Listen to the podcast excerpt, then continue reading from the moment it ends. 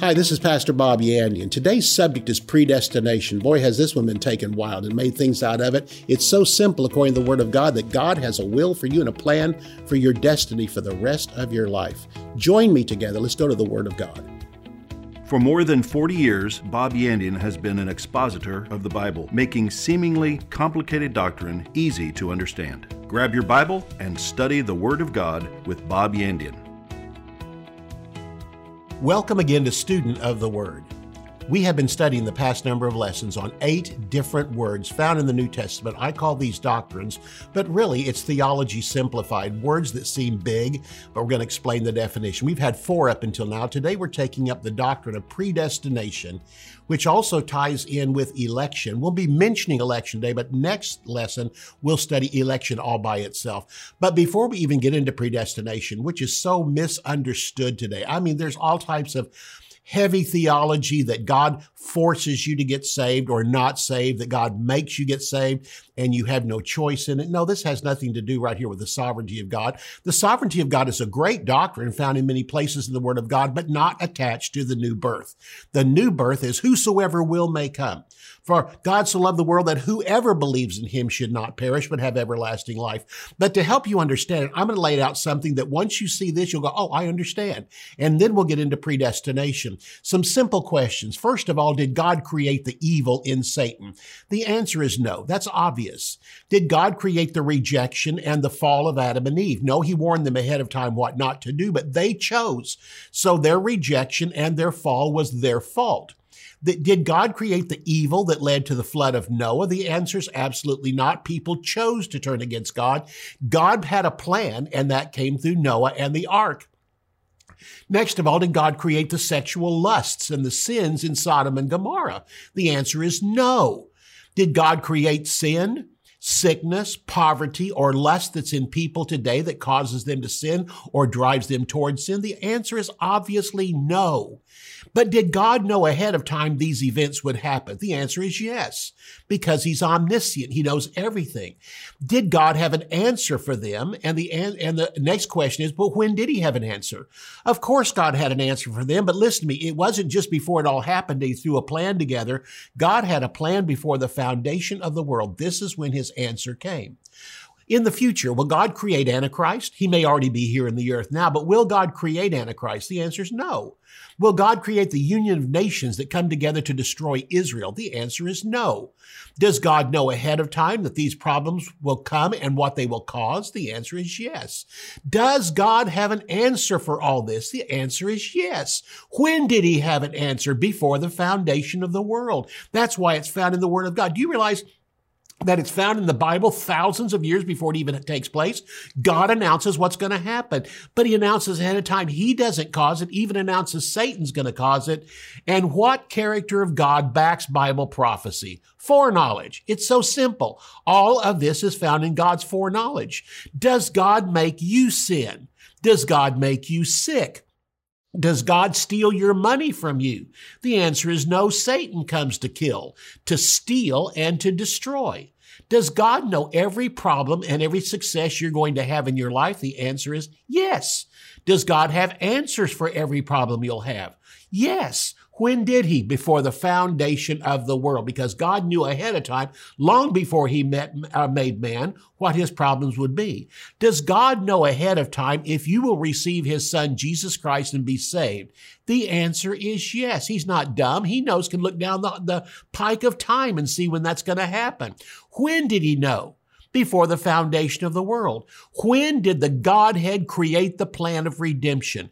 Before the foundation of the world. When there was no angels here, no universe here, no earth here, when there was only the Father, the Son, and the Holy Spirit, they drew up a plan at a time period when there was no one around but them.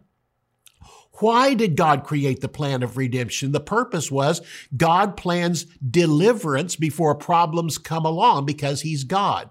Has God been faithful to perform the plans to correct the problems that have happened in your life? The answer is yes. Will he be faithful? to perform the plans to correct the problems yet to come?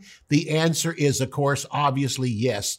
This is the whole thing of God. Now that you understand that all these things that happen, God knows them ahead of time, good things and bad things, that God has answers and even announces when the bad things come, how people can get out of it, including hell and the lake of fire, that had the plan of redemption before the foundation of, why did God have a plan of redemption before the foundation of the world? It's because Satan would sin and mankind would sin, and God simply wanted an answer so he doesn't have to scramble for one whenever problems come along. There's not one problem in your life that can happen that God turns to Jesus and said, I didn't know this was going to happen. Jesus says, don't look at me. Ask the Holy Spirit. The Holy Spirit says, don't look at me. You guys come up with the problem. I just show it to them. You're the one that comes up with the answers. I'm the one that just shows it to people. Let's talk about predestination. The Greek word for predestination is proorizo. The word means to design or plan ahead of time. Predestination is the work of God the Father in eternity past on behalf of every believer to execute God's plan for their life. Election and predestination are tied together. I'll mention it a few times here, but we're going to study election by itself next time. Predestination and election are two inseparable doctrines. They both originate from the will of God. Election is God's plan for you at salvation, but predestination is God's plan for you after salvation for the rest of your life and all the way into eternity. Both are found together. Not always, but sometimes they are. Ephesians chapter 1, verses 4 and 5. Verse 4 talks about election, verse 5 talks about predestination. Just as he chose us, and this is the word for election, just as he elected us in him before the foundation of the world that we should be holy and without blame before him, this is the new birth. Verse 5 now starts our life after this. In love, having predestined us to adoption of sons by Jesus Christ to himself according to the good pleasure pleasure of his will. It simply says he wanted to predestine us and has given us a destiny that started at the new birth and goes all the way through this lifetime. Nothing can steal it. No devil can steal it. Satan can't steal it and then carries us right on into eternity.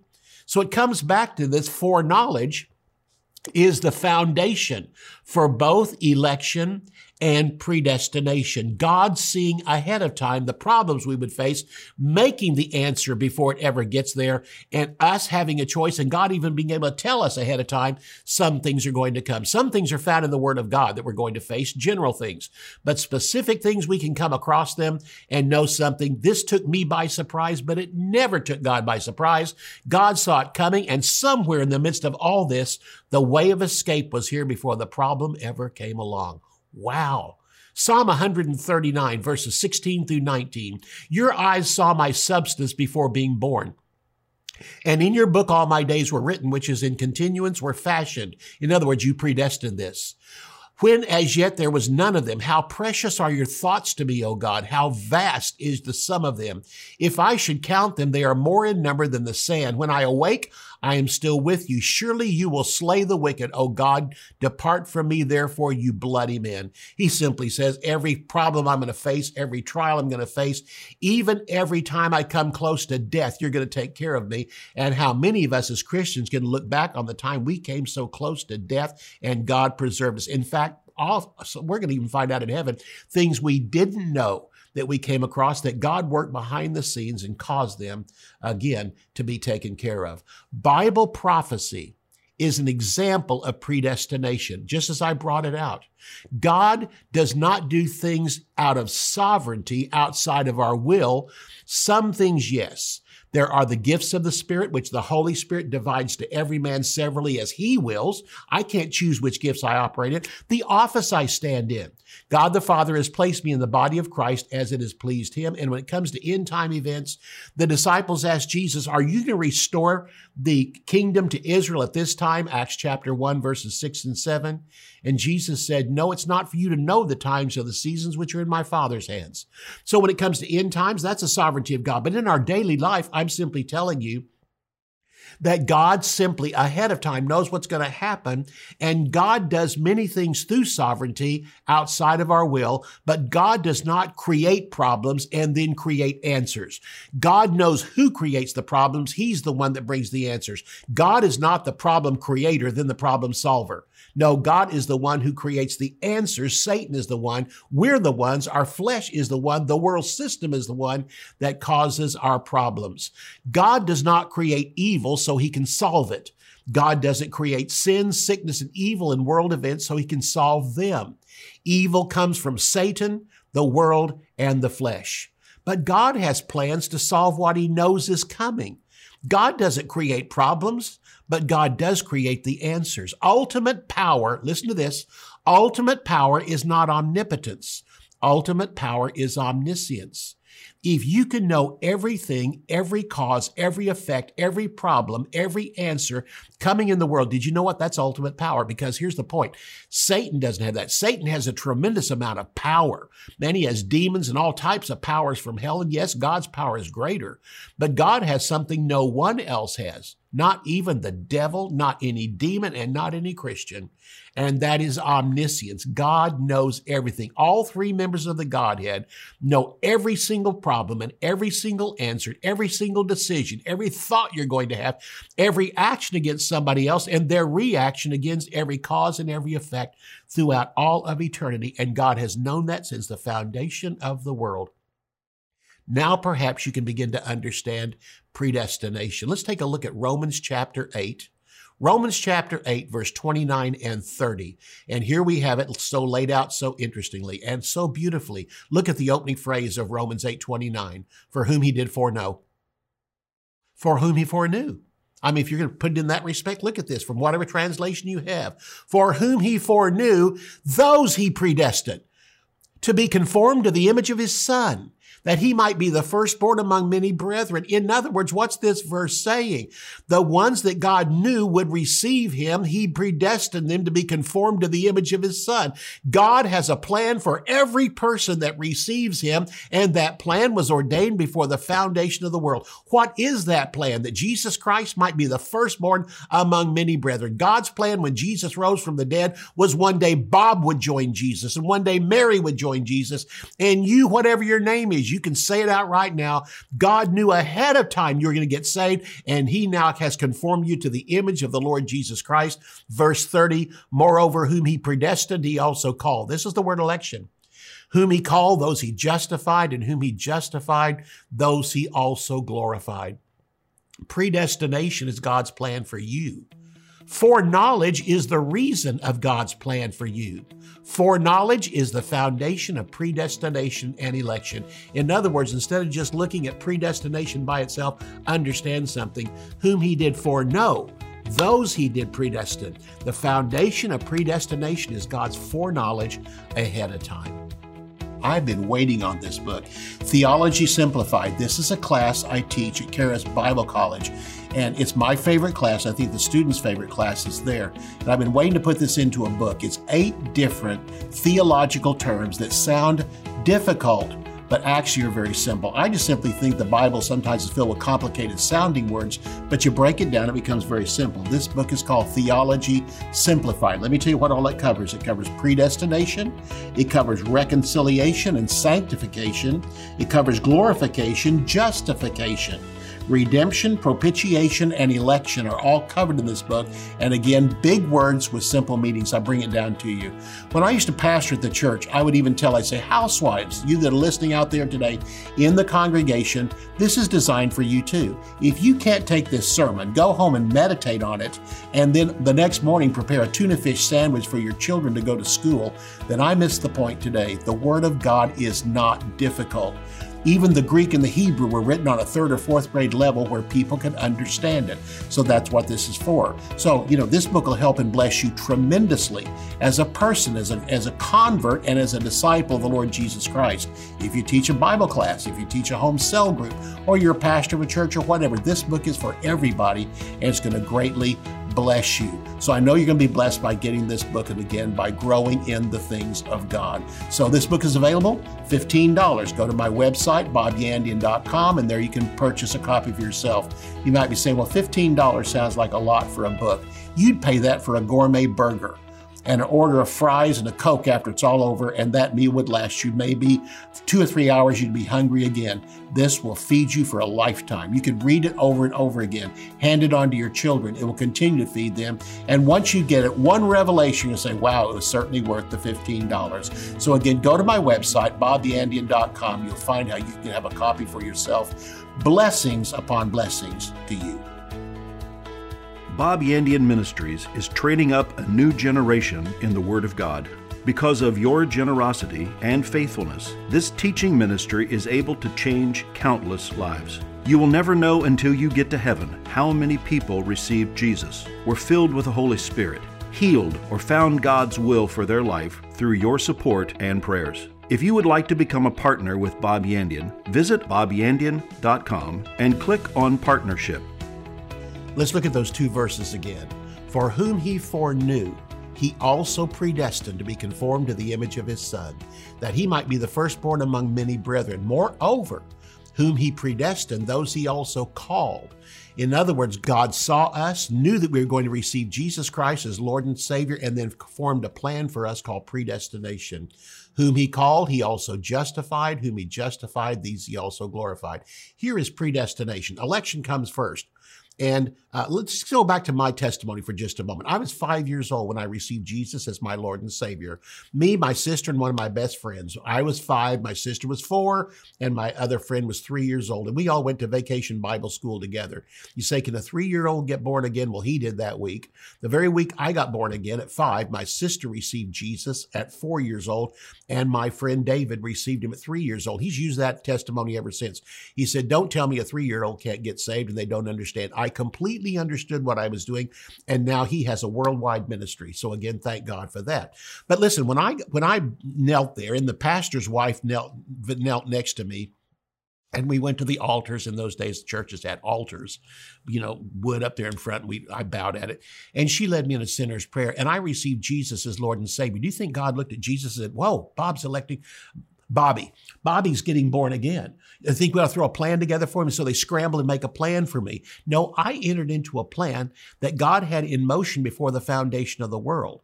All right. God was simply waiting for me to do my part, receive him as Lord and Savior, but he knew ahead of time what I was going to do. So he already had, listen, he had salvation prepared for me to be for me to be conformed to the image of Jesus Christ in my lifetime. And then he also had a plan for me throughout all of eternity. All that started when I said yes to Jesus Christ.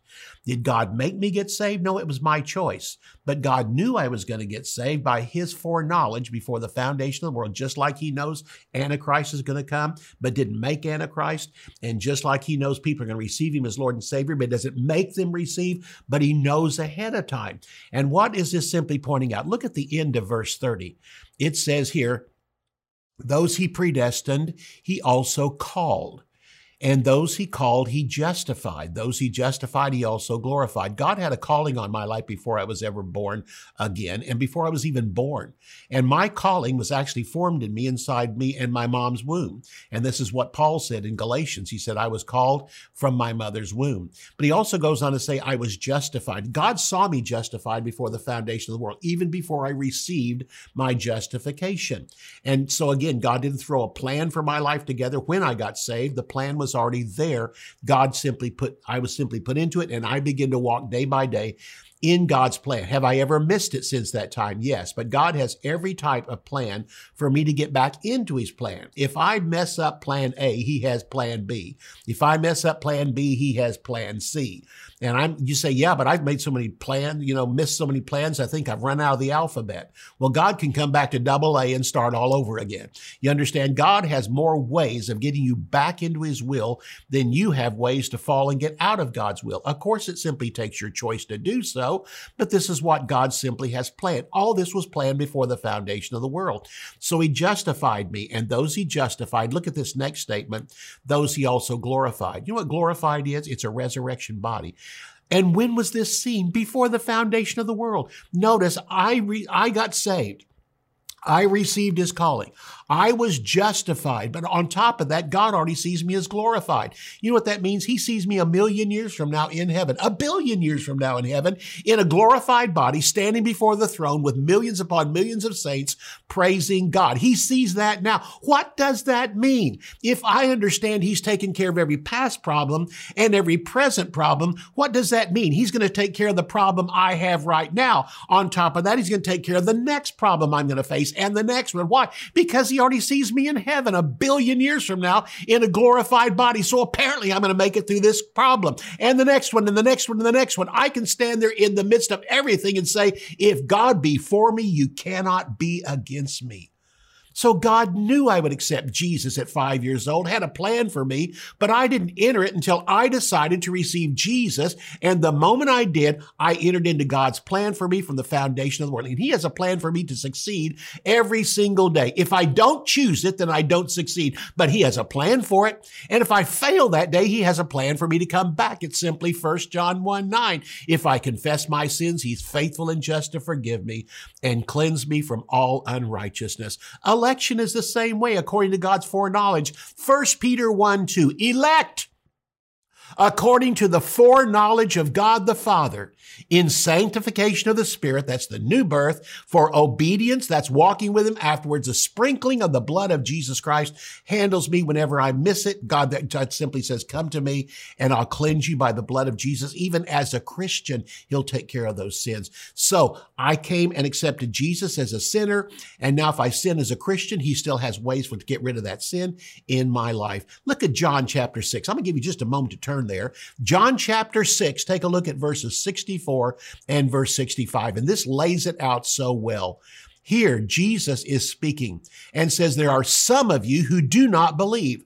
Jesus said that. There's some of you out there that do not believe and will not believe. Why? For Jesus knew from the beginning, the beginning of what? The beginning of everything. In the beginning, God created the heavens and the earth. For Jesus knew from the beginning who they were who did not believe and even who would betray him.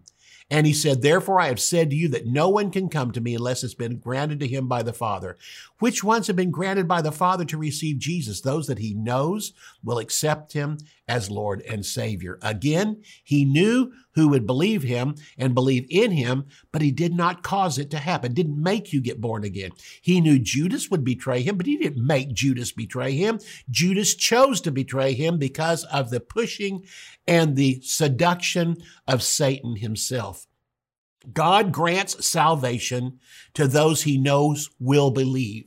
If God said yes to one and no to another, just because he flips a coin, again, we come back to it. Some say, well, that's just really the sovereignty of God. I don't know why God wants that, says that one is going to be saved or this one is saved, this one's not.